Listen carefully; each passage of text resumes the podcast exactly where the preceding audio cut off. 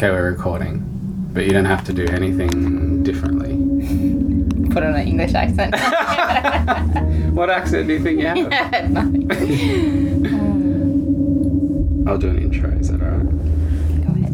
Hello, everybody. Welcome to Wombat Radio. Today we're in Tempe Jets. Um, would you like to introduce yourself, Taree? Uh, sure. My name is Taree Sansbury. Um, That accent did change. um, originally from South Australia in Adelaide. Um, grew up there most of my life and then decided I better go and do some dance training and moved over to New South Wales in 2010 and started um, my training four years of dance and now I'm kind of living in Sydney and um, trying to do the independent artist dance life. Yeah. Rad. And what are you thinking about, or what are you busy working through, or what's kind of framing the way that you look at the world at the moment?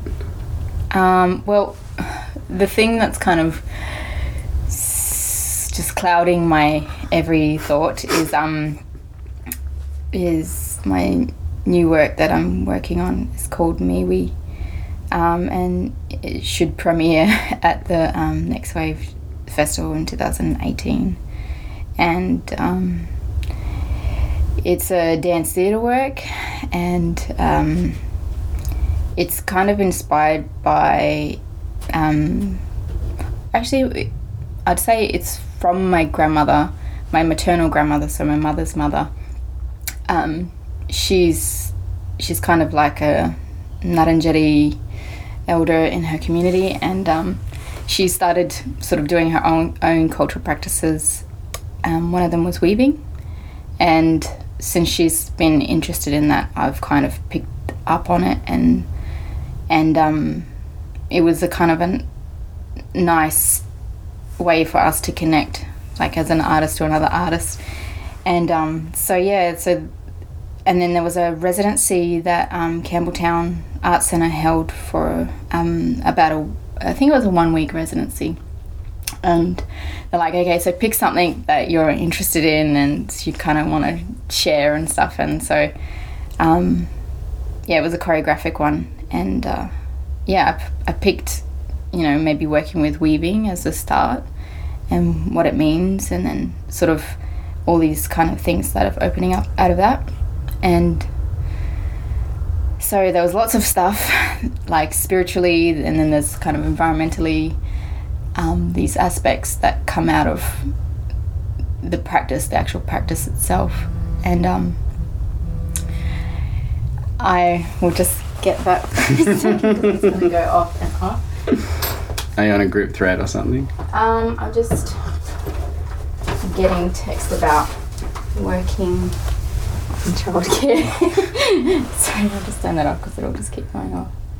Um, and yeah, so there's, um, and then I applied for Next Wave um, because I thought I'd want to challenge challenge myself um, as an artist, as someone who can make stuff as well as dance. So, um, yeah, I kind of started thinking a little bit more about what weaving means to me. Um, yeah, so one of them was to connect with my grandmother. I grew up with my um, my mother's side of the my mother's father's side of the family, and um, which didn't have anything to do with my nana's side of the family. So I know a lot of stuff about um, my Kaurna history and my Narungga history, and um, even just through dancing and stuff like that. But um, I never really quite understood my nana's side of um, like the c- cultural practices. Just even just being around her family actually, because they're very different to my other side. And um, and the other the other thing that inspired me to do this work was um, like I, I when I when I think about it, I um, thought about what does it mean to be Indigenous in today's society, and um, because there's a lot of things that we don't actually do on a daily practice that you could say that pre-colonial we used to do and then modern day we don't quite the lifestyles don't quite actually match up so for me, it was like, how how can I practice being Indigenous still to this day? Um, is it just something I say, or can it be something I do? So the um, for me, it's like I'm almost like, and I never thought this would be the way that I would head, but intrinsically linked into the work that I'm uh, with weaving, intrinsically linked into it is the environment because everything was sourced from the environment and working with materials from the world that was around. And um, so it got me thinking about, um, well, what is the thing that they weave with, um, the materials used, and and then it, I came across, um, uh, I think it was the 2009 drought that happened um, in the area where a lot of um, the materials used for weaving um, were dying out because they couldn't grow because of all the drought and all the salinity of the levels um, in the River Murray changed and stuff like that. So um, they didn't have access to that very thing that they weaved with, and it's called um, rushes. There's a scientific name for it, but I won't try and pronounce that. it's like cypress or something. Um, yeah. So, and then I'm, I, it got me thinking about um, extinction and what it means when something is not there anymore, and um, it's kind of like almost like as an indigenous person, you don't want anything to go extinct because the whole the whole um, government policies about us being extinct is kind of like still very present in my mind, and so I, I almost feel like it's my responsibility to keep something going forward, and I'm doing some of that through my dance, but. Um, to connect with my nana, I was like, well, this is another way I can do that is through weaving, and um, and also trying to keep something alive and make sure that it's not extinct. And then it got to a bigger issue. From out of that sprouted the you know the whole environmental change and that all the climatic sort of stuff that's happening right now, and um, sort of the government that we have is not really caring about it, and um, yeah, so this whole this huge huge idea of climate change has come right into it, and so it my work sort of centers around is going to be centered around um, our climate change sort of issue and um, maybe our futuristic sort of what's what's going to be in the future basically. And what are we what are we what are we doing now that is kind of kin like what pathway are we going to head towards if we continue to do the things that we're doing? And how can we change? And so i'm asking all those questions. How can we change the future? How on a personal level can everyone change um, and can they change is the other thing. And is my work going to even affect someone personally? Like that's the that's probably my biggest um, my biggest challenge is kind of trying to open up something and someone planting little seeds in people's heads about these things. And i know that people are aware and i and i don't know and i'm investigating on how it's um, the other the other cool thing about it is that i'm also investigating um, things from the past that all co- also can contribute to the future so like how indigenous philosophy can um, sort of not match up with the future, but like if we if we look back to go forward, maybe we can have a better outcome. So um, a lot of it, indigenous philosophy and spirituality is centered in is is really grounded in our landscape and the things around us. And I think there's a um, I'm wondering if we now as a modern society because we're so um, we're so what's the word um, like we're almost like we've got we've raised our awareness and we've raised our like sort of we're like in getting enlightened if you want if you say if you must say like but um, we're also fucking up the planet so um, It's like some kind of double think. Yeah, From 1984, where you can be environmentally conscious and at the same time completely um, unaffected by Yeah. the things that you're now aware of. Yeah. So um, I guess what I'm trying to do as well is um, question: Can we be empathetic towards landscape? Can we be empathetic towards like um, you know ecosystems or something bigger, much larger than us that we can't see ourselves in, and rather we just take from. So that's the that's kind of like the and the indigenous point of view is like there's a lot of stories that are so in um, that they all have me- that like landscape have meaning you know? So like we we have like a connection to something that we don't look like as per such like and also animals and also um, plants and all that sort of stuff. So i'm just yeah wondering if there's a way to do that. And i think me weaving has made me more aware of that. So um, that's that's the connection with all that stuff like bringing it sl- slowing stuff down for me and actually going okay so this is a plant-based material and i have to go out and harvest it and i actually have to know where it lives and i kind of need to know how to make it grow again um, so that there'll be some in the future. So there's all this kind of thinking about just weaving in general that kind of brings all this stuff up. Um, so yeah that's exploration through weaving and looking at the past and the future and how we can sort of make a connection to our landscape, I guess. Mm. That's what I'm thinking. And I wonder if that is um, if that is an indigenizing force, or if that is somehow when you're talking about uh, modern daily practice that fit within the construct of indigeneity, rather than um, colonialism or capitalism, like the way to see the world actually is what is indigenous or non-indigenous about a person. Yes. Mm.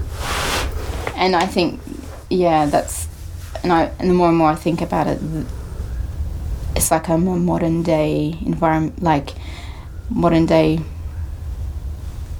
black environmentalists. I feel like everyone, every indigenous person on the past would have been in some sort of way without even really realizing it, an environmentalist. Ah, I see. So, So- without some kind of indigenous heritage, your um, outlooks and focus at the moment would be classed as someone who was an environmentalist. Sort of, yeah. I think Yeah. like that's kind of well. I hope that's what I'm saying is true. but um, I'm sure it'll change as well. yeah, that's a so that's where I'm at right now. I'm kind of doing some research about um, like what people are saying about Yeah.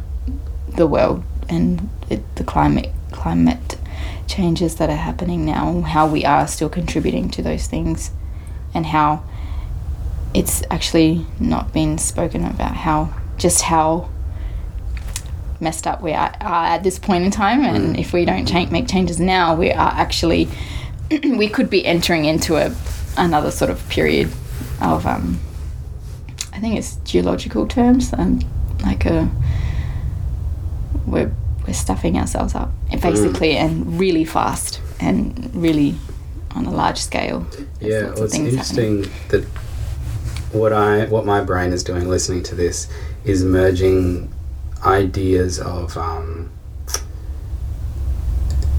extinction to landscapes and species as well as to cultures and philosophies, and that if uh, the philosophy that you're talking about, uh, an indigenous philosophy, which is self within relationship to um, the things around it, it means that yourself is being uh, fractured and degraded as things go extinct, and then that inevitably means that cultures go extinct, Yeah, or that the culture went extinct first, and that's causing the landscapes to go extinct, or that the cultures never went extinct, but they got ignored as if they were extinct.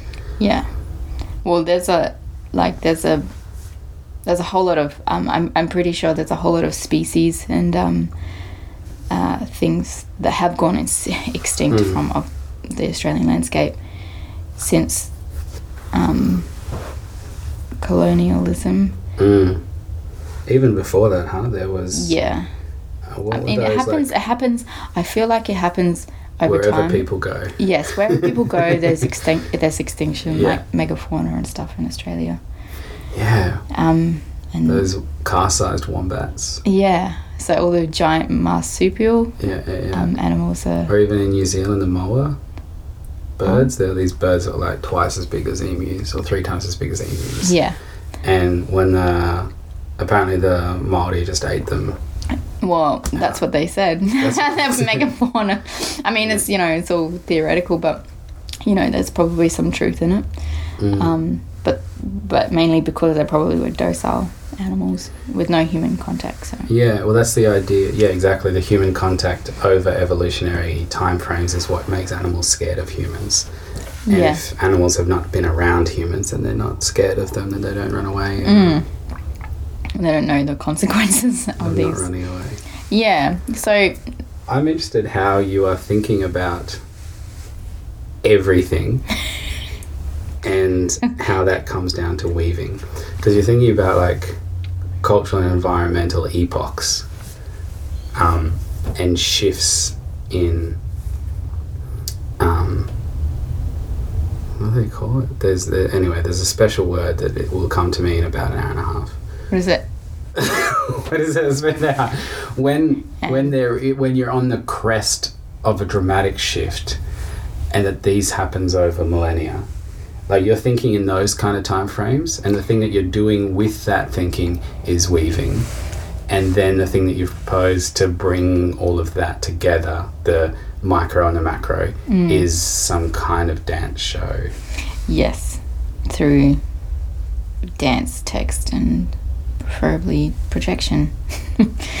but um, yeah, that one of my challenges is is um how I present that on the stage. but um, what I really wanted to play with is um sort of in like how can I show uh, it, it's it's all supposed to be very secretive, but I wanted to um sort of show a future, a possible future. So basically, sci-fi dance. Yeah, that's kind of like I really wanted to do that, and I'm not. I'm just, you know, that's that was where it first came from. Actually, like oh, futuristic sort of stuff. Like But futuristic can be, um, uh, what's the word? Like,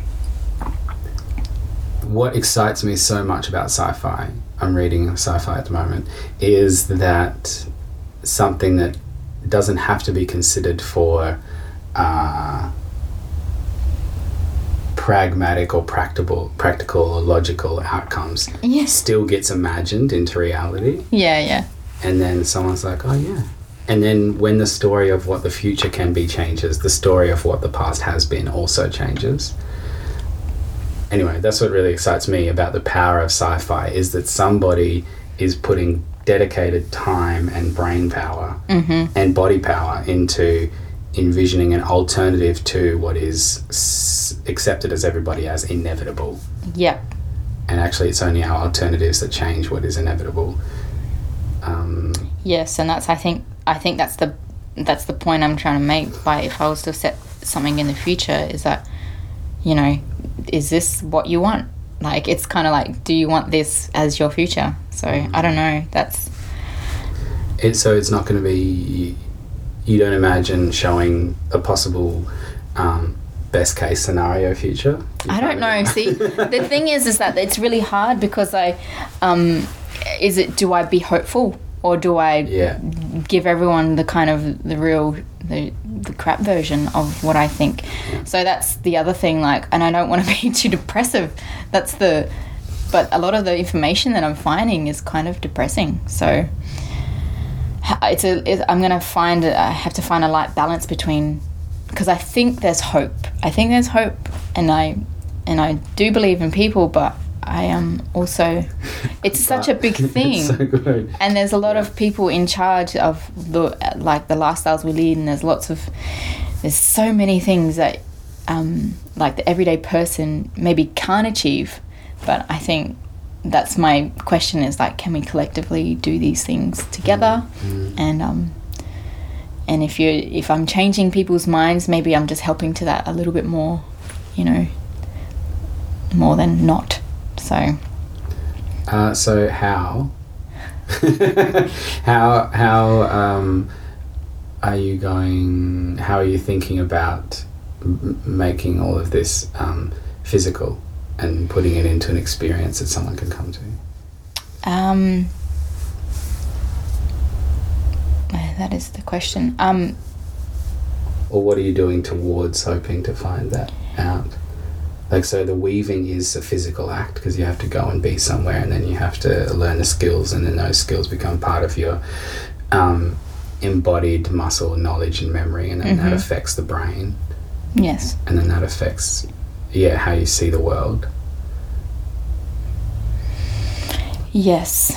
Um, so that is one thing I'm trying to do, teaching a weaving workshop this weekend, which I feel like I'm not qualified to do, but I'm doing it. Um, yeah, that is that definitely one thing I have to do, and because there's other there's two other people in my in my work that I want to collaborate with, and um, I'm hoping to make them also weave. And yeah we just i think it's just a matter of experimenting. And one of the one of the things i've always wanted to try and do is um um draw upon like uh, indigenous dance in particular and the subtlety of um on like it's on ensemble. Most of the time it's on ensemble work when you're looking at indigenous dance with a few solo moments. And um, i kind of wanted to incorporate that into it as well. Um, and there's a lot of um, the thing I, I do love about indigenous dance is its subtlety. And i, I wanted to um, play with that. And i almost kind of had a thought of I don't know what people think of when they see Indigenous dance, but I I really enjoy it because that's like kind of my thing, and um, some of it's some of it's not all exciting. So in that some of it's not flashy. Like a lot of Yolngu um, in, Indigenous dance is really quite exciting, but then there are some that are not, and very subtle and very slow and um, repetitive. So I kind of wanted to do stuff like that um, just experiment with making not making people bored but like making people like quieten and sort of draw in so um, that's one sort of i don't know thing i'm thinking about and um, What's the protocol around that? Can you do you have to just take a dance as it is, or do you can you are you allowed to mold it and can you put it on non-indigenous bodies? well for my first project that i'm doing presenting all three of my all all of us that all my collaborators and myself are indigenous and have had in um, experience in indigenous dance. And i kind of wanted that as um, a basis so that i know that we all kind of we all know protocol and we all kind of understand um, what it is to do dance movements. And i think i'm for me i have a a view that stuff is ingrained in my body now like i can't take that away and um, but i don't reference anything um, in particular so so footwork and footwork technique is a little bit like it's very it, it there's generic stuff that i can draw from and um i, I feel like i can't offend people with that um, Mm. but that you know I might. So, but then I'll just then I then, I then then I, more- across that bridge when it comes. But um, But it's about what it is for you as well. and it's also for me it's um, a lot of it will be showing my community like is this okay so i've already I've, w- one one part of um, this whole process is i've i've already done a like a research week residency um, in adelaide um, in march so i went and talked to a lot of um, prominent weavers in the community and um, yeah, did my sort of went to museums and had a look at old like old weaving stuff um, that was in um, archival um, museum stuff, um, and I talked to one elder there, who is in charge of a Ngarrindjeri dance group, and um, I must I should say that Ngarrindjeri is the the cultural group from the weaving in which I'm working with. I just should mention that. just keep throwing it out there, but um, yeah, I talked to an elder who runs a dance um, cultural dance group. So, and um, he's got such he's got a lot of knowledge. So if I ever these are my people. These are my people who I consult with. If I felt weird about anything, I would definitely um, run things past them and also with my nana. And as long as I've got them on my side, I don't care what anyone says. So, um, well, I do, but I, at the same time, I feel stronger in myself knowing that people have said this is okay. So that's how I kind of get around that protocol about maybe what other people will say because I'm you know, I'm, I'm Sydney based, but I'm, I'm an Adelaide artist as well. So that's where I'm from. My cultural ties are there. So, um, and they're all my people who I consult with, not sort of in this as, and I do consult here, but I, for my cultural stuff, and because this is coming from that, Yeah. it's, it'll be them who kind of give me the okay to do things. Because in in one respect, because you're presenting, because you're working towards a presentation that's in a contemporary arts festival. Yeah. There's like a contemporary arts community as well that you'll be presenting to along the way. Yes. And I wonder um, if that's useful or how you listen to different groups of people and how you assign authority to different communities that you're a part of to um, reflect back at you the work that you're doing or the effect or the impact that you're having. Well, I think my um, I, th- I believe my work is not. Um, I want it to be for a broad audience, like I and I want to be able to sort of get the message across that I'm trying to tell. And um, but there will be things that I take on board, and there will be things that I just go, well, that's okay.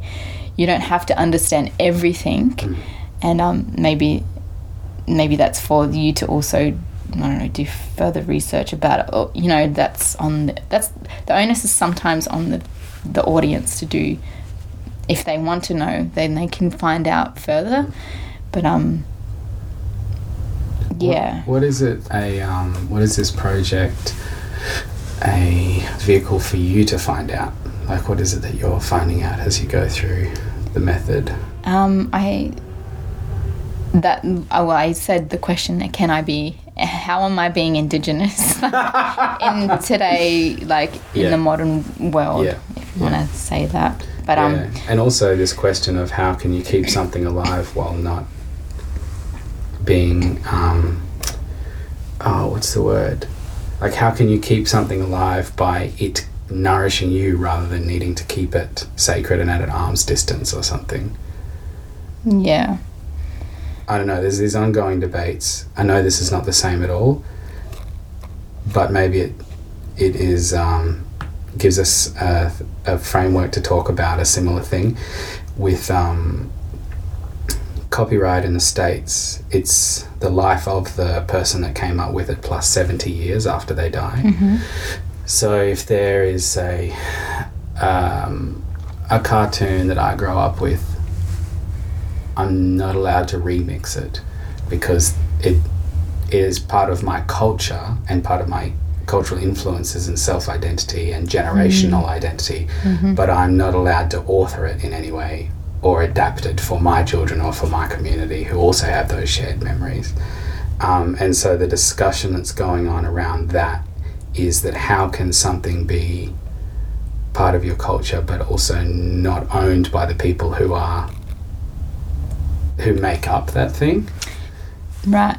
like how yeah why You're living it. You're yeah in it. somehow you're living it and you're in it and it's affecting you and influencing you and it makes up your self-identity but at the same time you're not allowed to change it or adapt it or extend it or or access grow it. it, or anyway. access it. Yeah. Yeah. you can only access it as a spectator, not as a uh, author or something.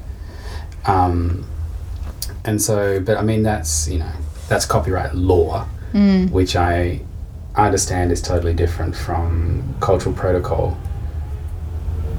But at the same time, there's like there's just I'm sure amongst mm, uh, like uh, British folk dance communities, there's contention about what the barn dance is and what steps constitute the original barn dance and the proper barn dance and who's allowed to do which one and on what occasions and are, are men allowed to dance with each other in the barn dance or is that completely taboo and sacrilegious to the origins of the barn dance like all of that ongoing this is my culture and it defines me but at the same time what am i allowed to do with it Yeah, yeah, that's kind of um. It is a question. like it is something that I guess someone who's engaging in in the way that I am.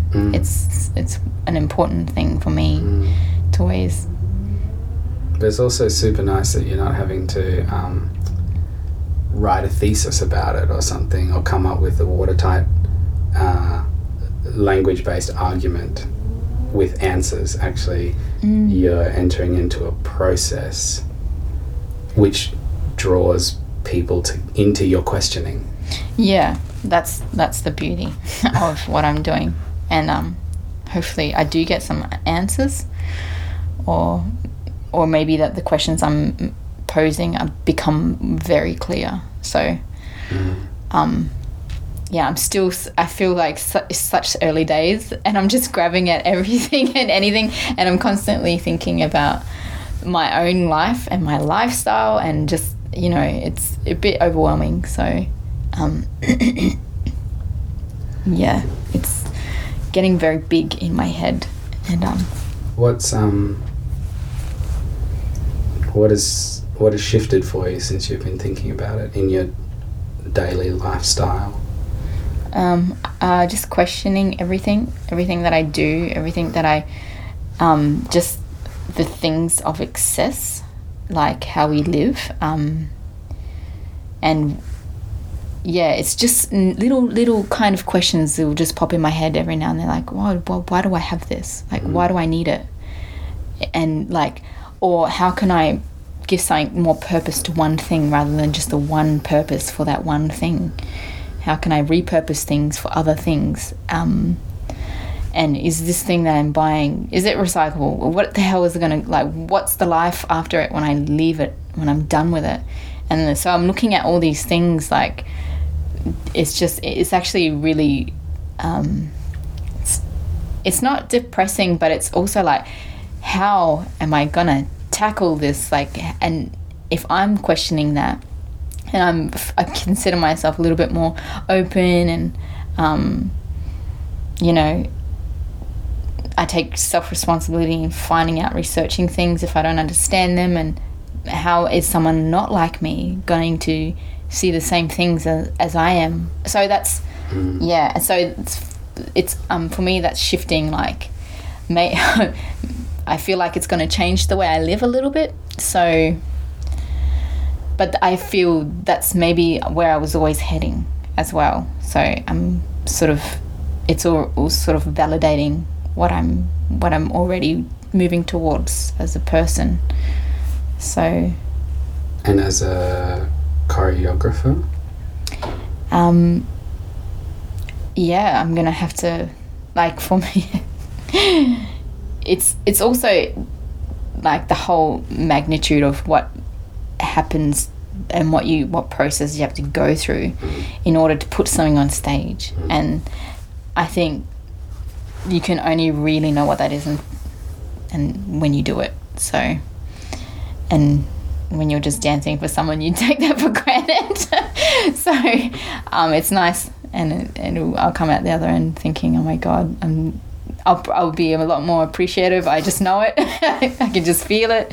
I'm going to be um, such a helpful dancer. And, yeah, just so understanding hilarious. Yes, very understanding.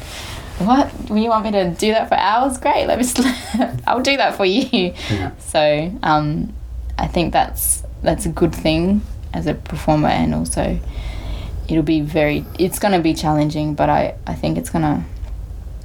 It's definitely going to affect me as an artist in the future, and um, a potential maker.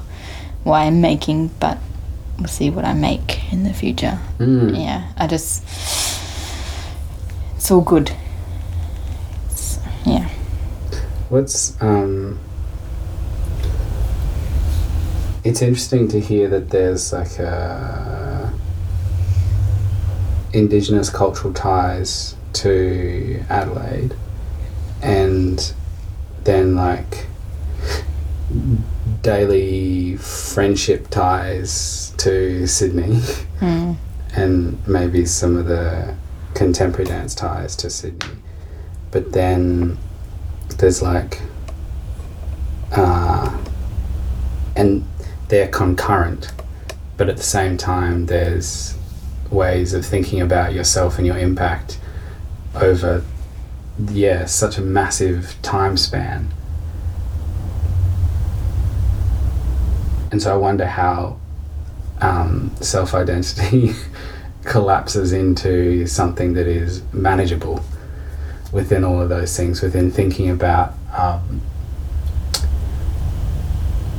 pre colonial regions and communities, and then current completely colonial regions and communities, and then like pre colonial and post colonial time and landscape philosophy and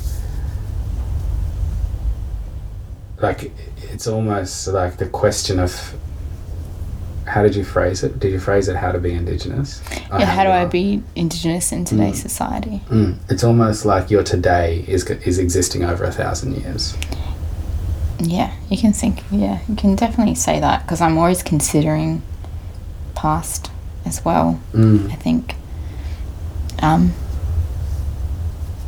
it's a it's a little bit um, it's it's actually not that hard for me to do that because I've done it a lot for a long time Mm. and um, I think that's I, I think that's quite interesting. That I've I don't know. I mean, I know people like history and stuff, but I I wonder as a non-indigenous person, I don't know what it's not like. I don't know what it's like to be a non-indigenous person, so I don't know. Yeah. You know, um, those those considerations have been made. I feel like it's been in one way it's it's quite um, indigenous Australian to look back and sort of keep things the same and sort of for survival reasons I think as well. Yeah. Um, but in today in Australia, post colonialism, like thinking, like it's also has a significance to look back as well. Um, in it's been more, I don't know, uh, what's the word?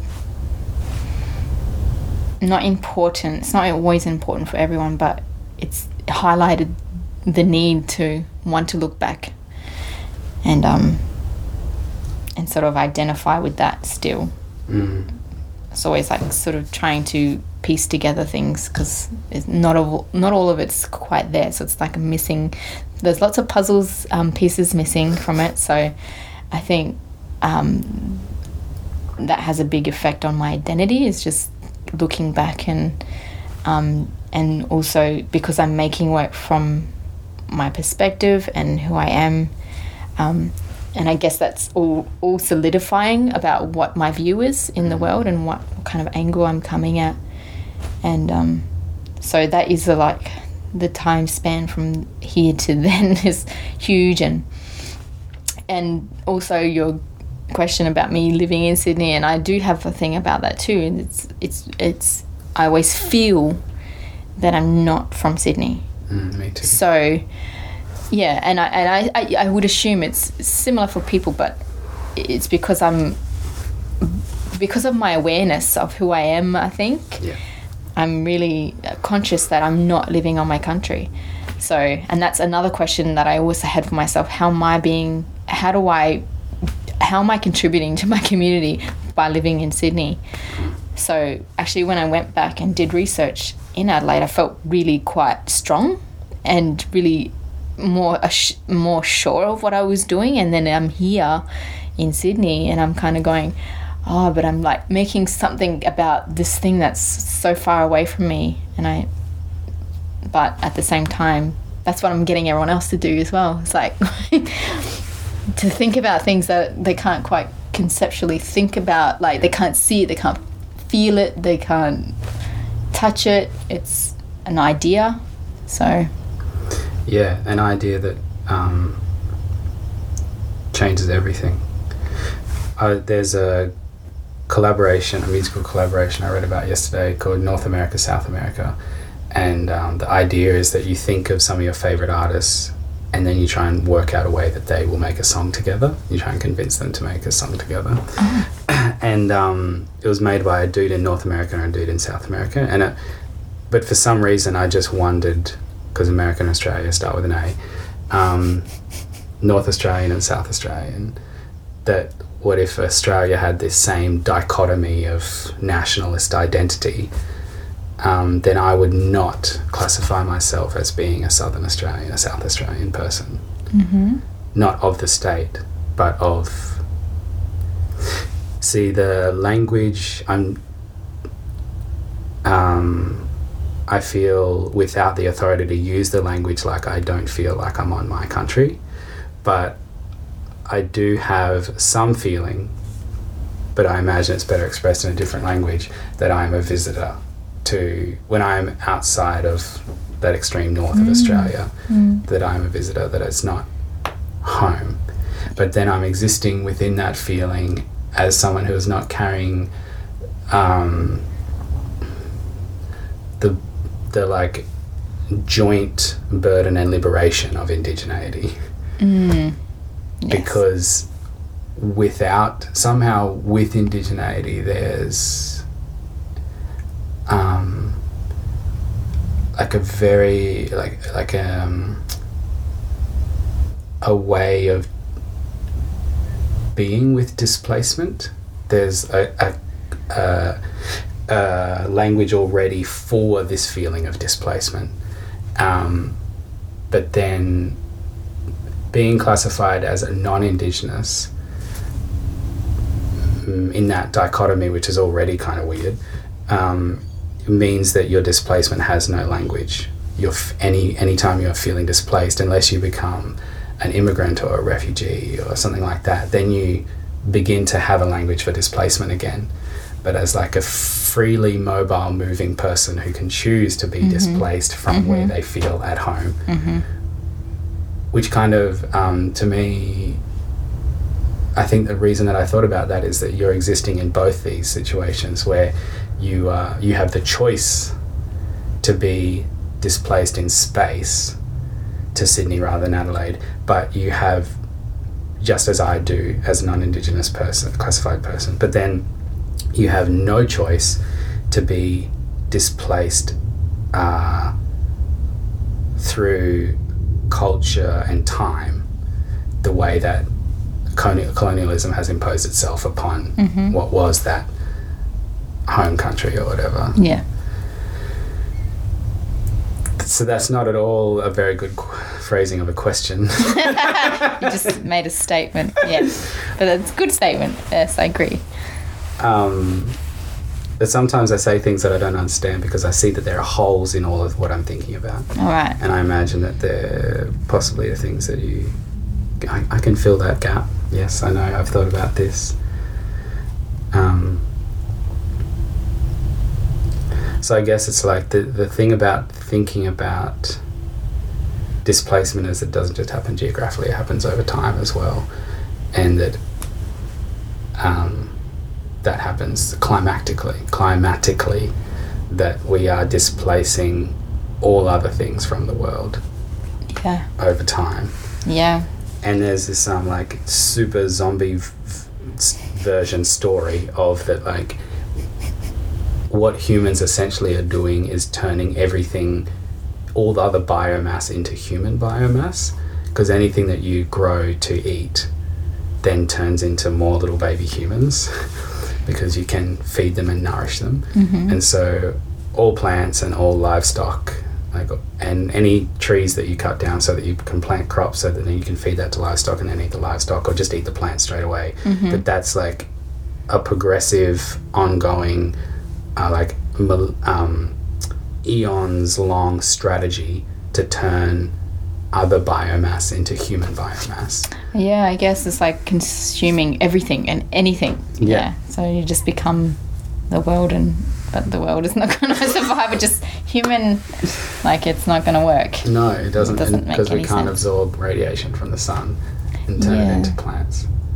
Yeah. So that's that's um. I I'm really curious about how like if you have a vision for what kind of experience you want the audience to have when they come in and see your sci-fi contemporary dance, indigenous dance. Um, I I think um, well, miwi. The word miwi yes. is actually an um, uh, it's a Ngarrindjeri word, and its literal translation is stomach, like innards. Mhm, mhm. So um, it's and it's also a concept like uh, you have to build your miwi. Um, so it's almost like I've read a few things about it, and um, it's almost like if you build your miwi through it's what I'm guessing, what I've read, it sounds like meditation. Mm. Um, you can see un- you can see futuristic things. You can see future. Um, you can um, sense things. So um, and also your um, miwi gets passed to you through your mother through the um, um, umbilical cord. So it's all about um, like it's like having a sense of what's to come, and that's I guess what I I want people to feel like that that is that there's something coming, like there's something. It's and it's not a good feeling. It's a actually it's actually quite. Um, it's not scary, but it's a little bit like you have to do something. It's like that's kind of what I want people to feel, and I that's you know that's all up to how well I craft the thing to make it seem that way.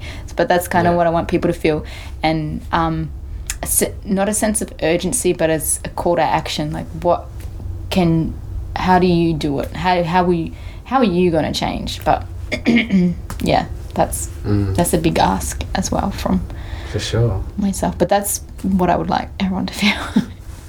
Yeah. Uh, there's this um, blog called Ribbon Farm, and one of the articles that I read on there was this thing called the essence of peopling, and it's talking about how in um, modern capitalist society, all people are broken down into in- the individual, and that is how we are existing in our self identities Mhm. and in our um, agency within the world. We think we only have the power of us, one person. And that, yeah, and sort of that- sort of linked with everyone's self interest and Yeah, selfishness. Yeah, yeah. And then that totally undermines our power to change big things. yeah, Um, but then this other this podcast run by Sam Harris that was talking about imagination and reality Mm. and the stories that we tell ourselves in long term philosophies. And this dude was likening um, video games to religion and saying that like in a video game you want to um, achieve these like do these tasks and get these points and whatever. Mm. And in religions you like pray this many times a day and you try not to have sex with other men because that will lose you points and shit like that yeah, yeah. because there's things for and against and then by the end you tally up your points and you either get in or you don't get in um, and that and that but what but what all these stories do in these games and this re- like religion as a game or other sorts of games is somehow leverage the power of emotion to put some kind of drive behind what you logically and rationally know and are aware of. Mhm. And it sounds like that's what you're talking about that um, you know, and so many of the people that are going to come and see the show They know. rationally and logically that we are existing a longer, a longer time frame than this individual lifespan yeah, and that we yeah. are affecting more than this individual body. Mhm. Um, but we are, are like our our awareness of our own power Mhm. is undermined by the very idea of individuality and the and rationality actually that if we take responsibility for each other and feel like we're part of cultural community that exists not just in place but also in time, Yeah. then that may be enough for the new story, whatever the story needs to be. It's like you're trying to work out the story that we need that becomes this future vision. Yeah. It's like you're being the miwi for the audience. Yeah. Like you're, you and your dancers embody it and become that future sensing organ. And then the audience gets to come and And I think that's why I choose I chose women to be in my piece as well, because of that.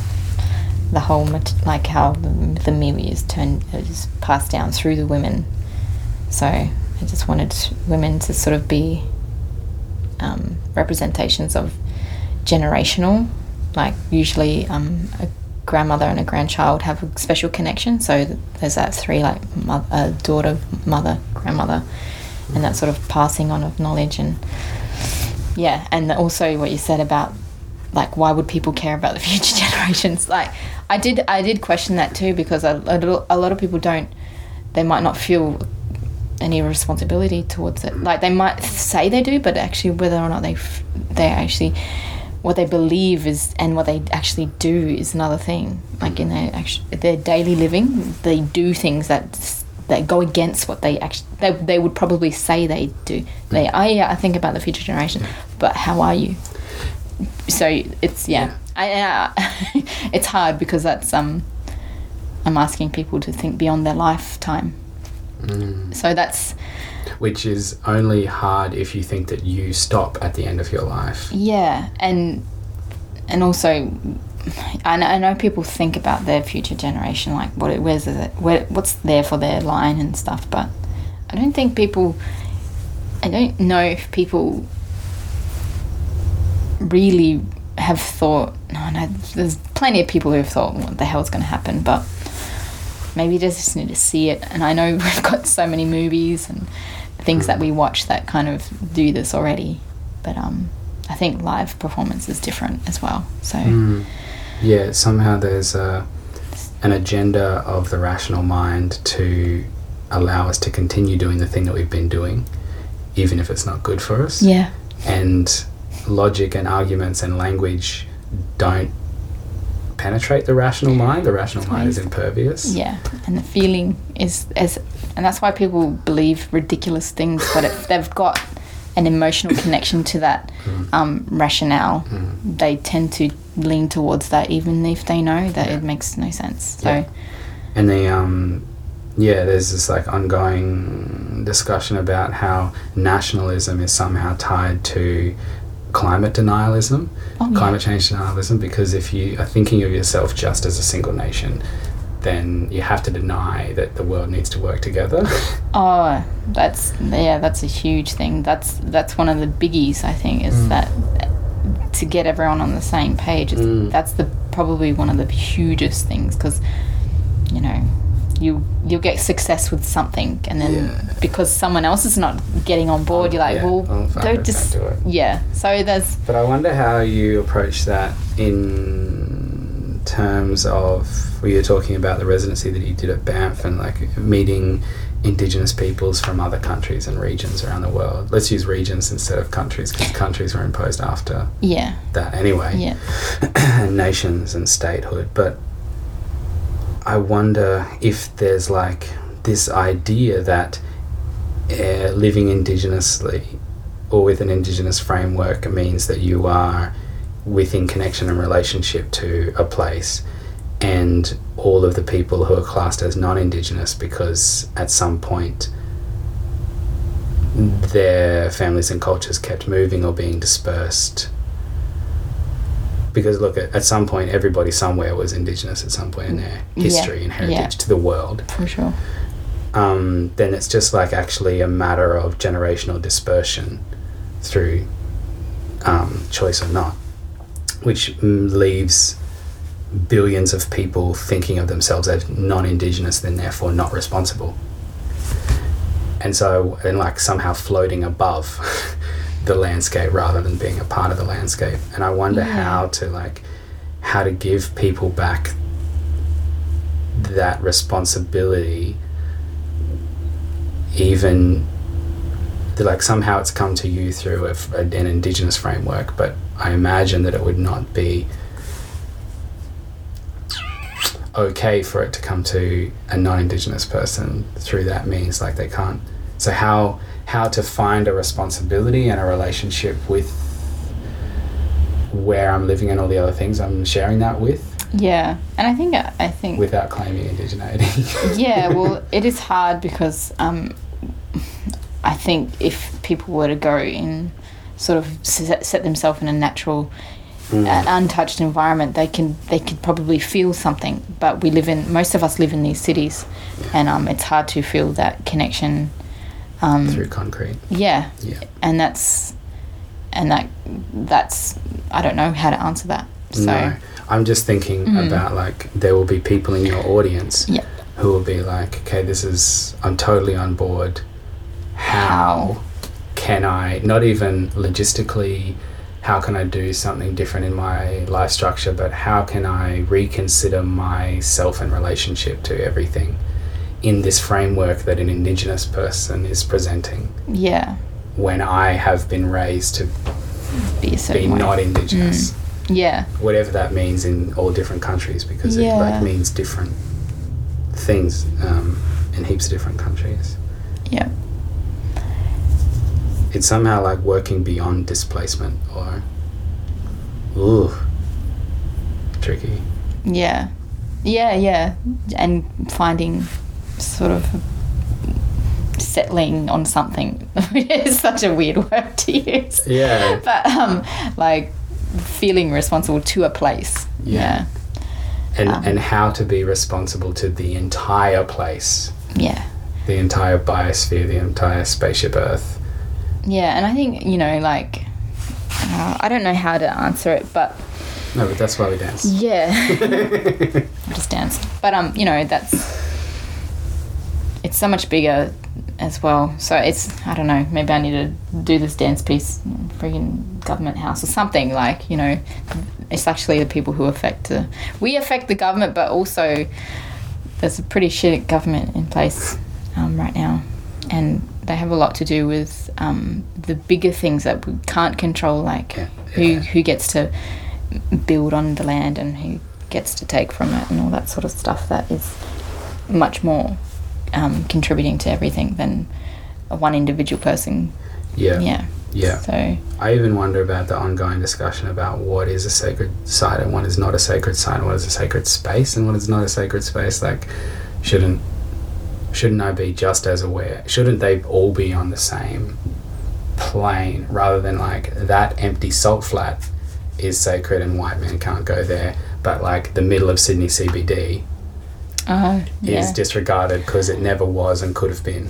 yeah. It's just well, it's And there's like these aesthetics that we have around it. yeah.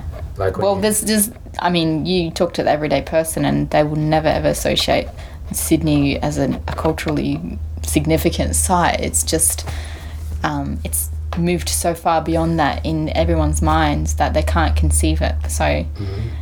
I think that that's, that's that. Like, you, how do you make someone feel a certain way about the harbour bridge or like, or, you know, like, Yeah. the the bay area around those areas. I don't know, it's, and it's I can see how people cannot see it as well, Oh, for sure. and that's just that's just I feel like that's just everyone doing their daily living and not really questioning things. That's okay, Yeah. but um, trying to not trying to make people But that's what's also exciting about um, taking a, a sci-fi alternate future approach to making this yeah performance piece is that the story or the social structure, like that's what sci-fi does best, is offer up a slightly tweaked version that's like this could be reality. yeah yeah. Do you have a, an idea on uh, like a preferred future reality, or is it like or is it part of the process to work out what would be your preference? Yeah, I think that like I had I had an idea f- at first, um, whereabouts I would place it, and um, In s- space or time? In time. Yeah, yeah, yeah. and um, but you know, having said time, I don't know the year or whatever if there is any years left when we get to that point. But um,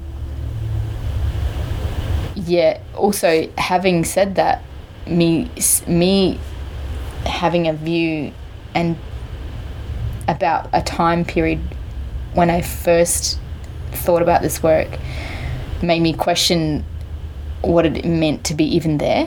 So I've also stepped away from it and thought, well,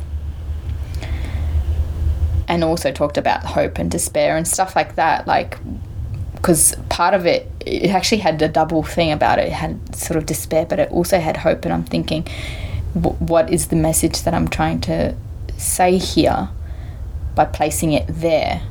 Um, so it's all it's changing, and I haven't settled it anywhere yet. Um, But maybe all you're doing is walking in with a can opener and opening the cans of worms. Yeah, I think that's. I think that, to be honest, that's kind of what I, I think needs to happen. Is just, I don't want to. I don't. I don't want to answer anything. I just want to offer something and um, make people think about it. So, um, and the, yeah, I have. I have thought about it, like whereabouts or what has happened in this time frame that I'm sort of representing on the stage, but um, I don't I'm not settled anyway yet because the more you, you know when you when you go in depth in, into thinking you go oh everything's questionable now so yeah Yeah, exactly.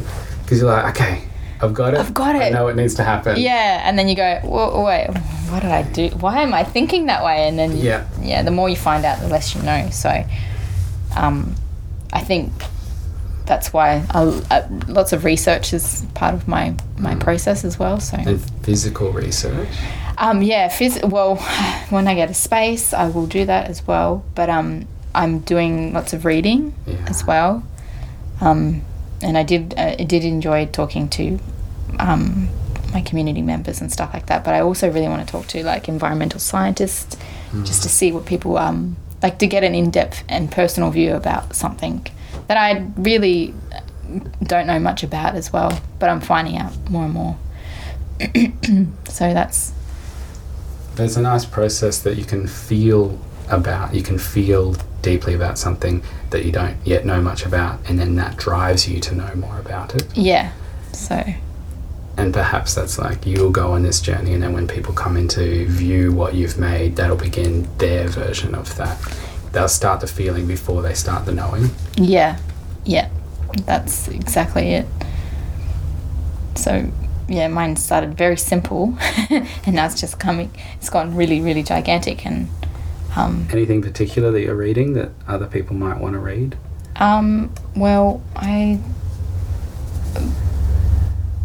I recently read um, Guns, Germs, and Steel. Oh yeah, I got that in the car. Oh, do you? yeah. I told you to read that, Yeah. didn't I? Yeah. So I finished that, and um,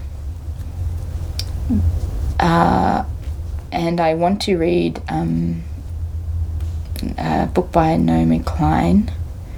Uh, it's called.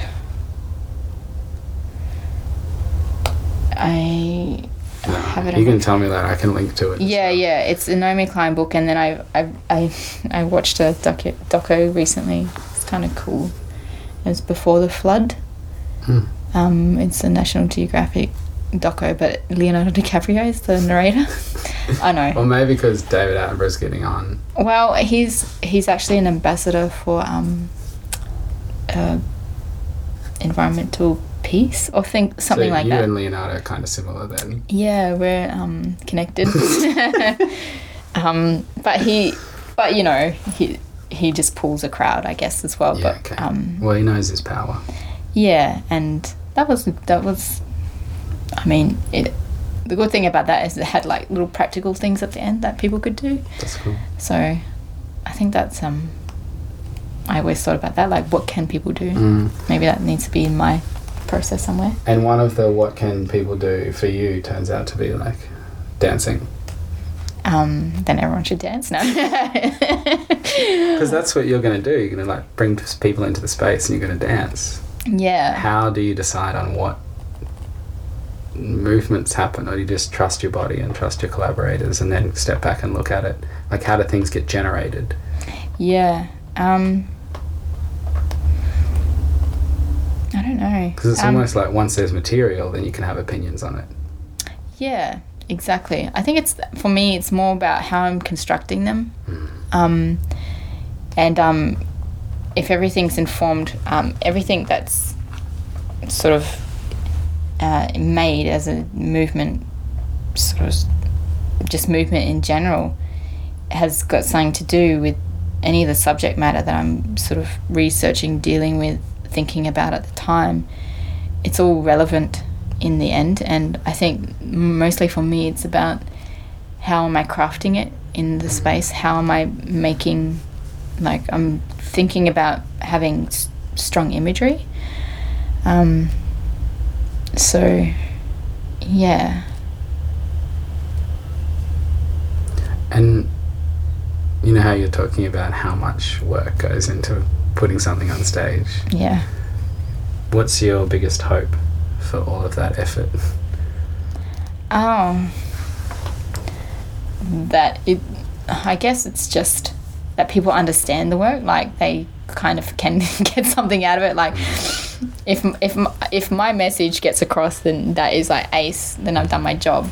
Um, Yeah. and I don't particularly want, like, I don't need any accolades. I don't need. Um, Green Room Award. no, I don't need a no, but you know, like those things help for future things. They but, um, definitely help for to, for people to listen to you. Yeah, and um, yeah, that basically that people just understand what the hell I'm trying to do, and Mm. it's not a unclear message. I think that's my Mm. biggest worry is that it's going to be a messy thing, and I just it's want a it to be. It's a messy. topic It's a messy. It's quite long. I mean, there's a performer in Melbourne called Jamie Lewis, and she speaks about just this deep desire to be understood, for her experience to be understood. And she was trying to tell somebody about it, and it just, she could see that it wasn't clicking with them. Mm. And then she realized she doesn't remember things in words, she remembers them in textures. And so next time they met, she brought different things, like um, different swaths of material or a particular type of pasta or whatever, and was like, when this happened that I told you about, this is how I felt, and let them feel it. And that person will be like, "Ah, I get it. Oh. I don't understand it, but I can um, I can see how you felt. Like the synthesis, the action of synthesizing something by the artist for another viewer is really just like, please understand this. Yeah, yeah. Please understand. Um, but also in in an, in an enjoyable sort of time. Like you don't want to. Yeah, it's nothing worse than No. feeling like you could have done something else watching the thing you're watching. So that's kind of what I want to do. Ha- have a have a piece that's understood, but it's also um, enjoyed in a certain way. mhm. And when I say enjoyed, it could be that you know people go out crying. I don't know because that's just to have an emotional reaction. Yeah, that's yeah, probably yeah, what I would prefer. Um, Hopefully, not one of boredom. No, well, it's like if you if you feel safe and if you feel like you're enjoying something, you let the walls down, Yeah. and the thing can actually flood in, and also you open up and so, Yeah. yeah, Yeah. exactly and you're not you're not like in some kind of um, uh, what's the word mental uh, debate with the choreographer or with the performers while you're watching it? Yeah. Yes. Because that's horrible. yeah. But that's basically it. And there's also i think there's long-term things for me is that i also get to do it in adelaide that the present presented in adelaide Mm. um, beyond the next wave festival. And hopefully um, a little offshoot of that is that i continue my um, weaving practice as another sort of art form that i um, can draw on and continue. And I don't know where that will go, but I um, hopefully I would um, I would like to inspire the other young women that I know. And actually, weaving is not an exclusive um, women's practice in my culture. It's also men can do it too. but I feel like I've always been quite interested in um, women's work, so um, hence my three, the three women performers. Um, Do you think as you get more proficient, as your ownership grows over the weaving, that you'll want to then uh, invent or question or change some of the rules? I think that I always tend to have a bit of a rebellious nature, and I don't. I Mhm. mean, it's it's good and it's it's not good sometimes. Like um, I always want to not do the thing that you're supposed to do or get told to do. Um, even and I know I'm a I know that I'm an, indi- an indigenous woman and there's a, ways of doing things, but I I think that isn't a human trait as well, like to be rebellious. Um, so I I have thought about different ways of how how do I do it differently. That's what I've been thinking about as well with weaving. How do I do it differently? Mm. And um, I, I also wanted to seek out people who are doing not traditional forms of weaving, like with um, with Ngarrindjeri technique um, of weaving, but how are people thinking differently about it? And also, I was interested to know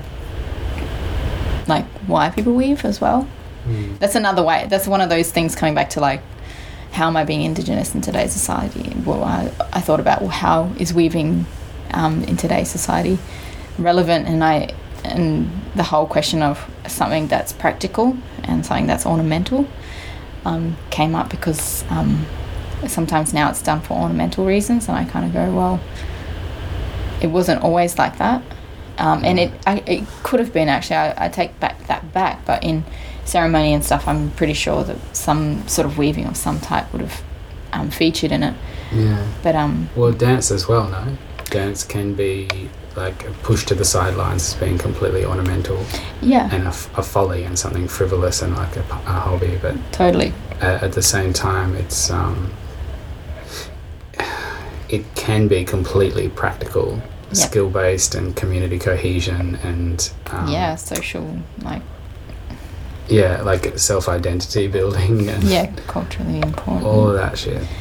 Yeah, that that's the, that's some of the questions I had for weaving, and um, I wanted to talk to, more to people. Didn't quite get there, but I wanted to talk to people who aren't doing sort of like um, traditional stuff. What Mm, you'd say mm, is traditional. So, um, yeah, and just using different materials, not not just envi- like not things that are natural that grab from the earth. So. Yeah. Well, I guess there's also that framework that we are asked to justify things by their industrial application. Yeah, And then if something has no industrial application, then they're either like, um, they're too sacred to be part of everyday life or something, or they're dismissed. Yeah, they're useless or they're really important. Yeah, Yeah, and then Yeah. you're like, but then how is that me in my average daily life where like I wake up groggy and I forget to brush my teeth and, Mm. like, and I have this thing that I weave that sits on my passenger seat of my car. Yeah. like, yeah, it shouldn't be out of reach somehow. yeah. And I guess the other thing for me as well is that a lot of um, women who weave, and men too, I guess, I just haven't spoken to any. Um, they weave to feel connected. Mm. to their culture, and I and I think well, um, it certainly is a culturally has significance because that's a type of style of weaving particular to that region, using that particular environmental stuff. Um, Yeah, it's like it can be. Tell me if this is right or wrong, but it seems like it can be a physical manifestation of what of something to put you in a different mental state. yeah, like what other people might call meditation or whatever, or uh, what's the word? That thing that you focus on when you're trying to meditate. It's like any any action that requires your attention and focus puts you out of the daily modern interruption cycle yeah, and into a place where your timeline expands. Yeah, and that's that's one of the thing um one of the things I'm really noticing about that act is that you have to just you have to just not do anything and you have to do that thing. You can't not you can't be like cooking dinner, you can't be on the phone, you have to your hands are busy with doing that thing and um it is and a lot of people I've talked to actually will refer to it as like type the type of cathartic time that they do or med- meditation. So um Whereas the closest you might get in, um, like CBD Sydney, is to have a really big burger that you need to hold with two hands. Mm. And so for those seven or eight minutes that you're eating it, you can't text or something. yeah, yeah. But then it's like, well, seven minutes is kind of different too. yeah. Hours, and then it's gone, Yes. rather than this thing that stays with you and you need to repair and that you understand. And that and and you're you've I guess you have an, a vision for it or that's another question I ask the weavers too like do you know what it is you're doing before you do it or does it kind of take shape or um, and then also like how long it is how long it takes for this thing to exist like there's a timeline there's um there's how long a, a piece of rush would have to grow in order for you to pick it at the right time so that it's not gonna you don't kill its cycle or um, yeah so you pick it and you have to um, dry it for about a week and then you have to wet it and then you have to spend time weaving it. And when you're weaving you understand like when you actually see something you go i understand how long that took to do.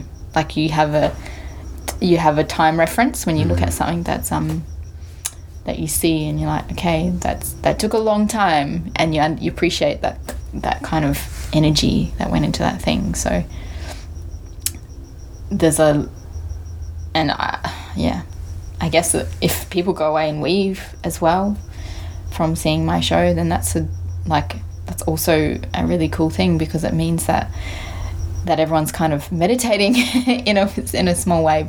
And um I guess they can work through some things as well um, from this for themselves or and if they use like stuff from the environment then that's even better because they're they'll understand like that's a, an environmental awareness thing. It's, it's like okay this plant needs this these things or I need to do this thing there's a process and so to actually do it is a, an achievement in today like in with our lifestyles and stuff like that. I find it hard to find the time to do it as well so.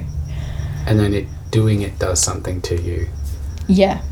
Awesome. and the, and the other thing is is that usually it's done in a group setting so you're actually with other people and you're you just well that's what it would have been. And um so there are weaving groups that exist now in Sydney and stuff like that and um but a lot of lot of talking and a lot of social interaction happens over that time because you just have to sit and do it and the only thing you can do is talk so or sit by yourself but um yeah. So it's it's almost like corny like you're like oh but the whole the whole like just the action of like sort of looping and and then talking and being with people is kind of all it you start from something and then you sort of grow to something else and it's like almost like a metaphor for like people like you need to be together so i know it's really it's really cheesy awesome. but it's um it's that whole thing about being interconnected and how that's what needs to happen for Yeah.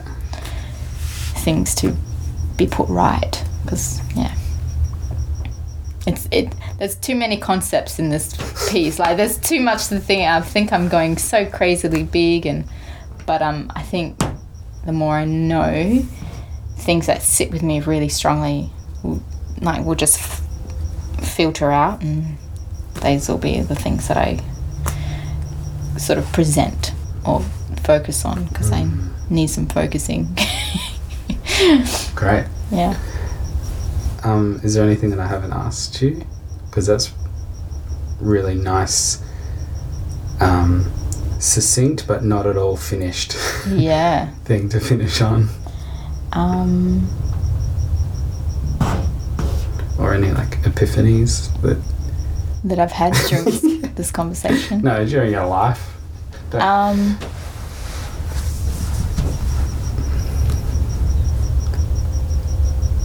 no, it's just.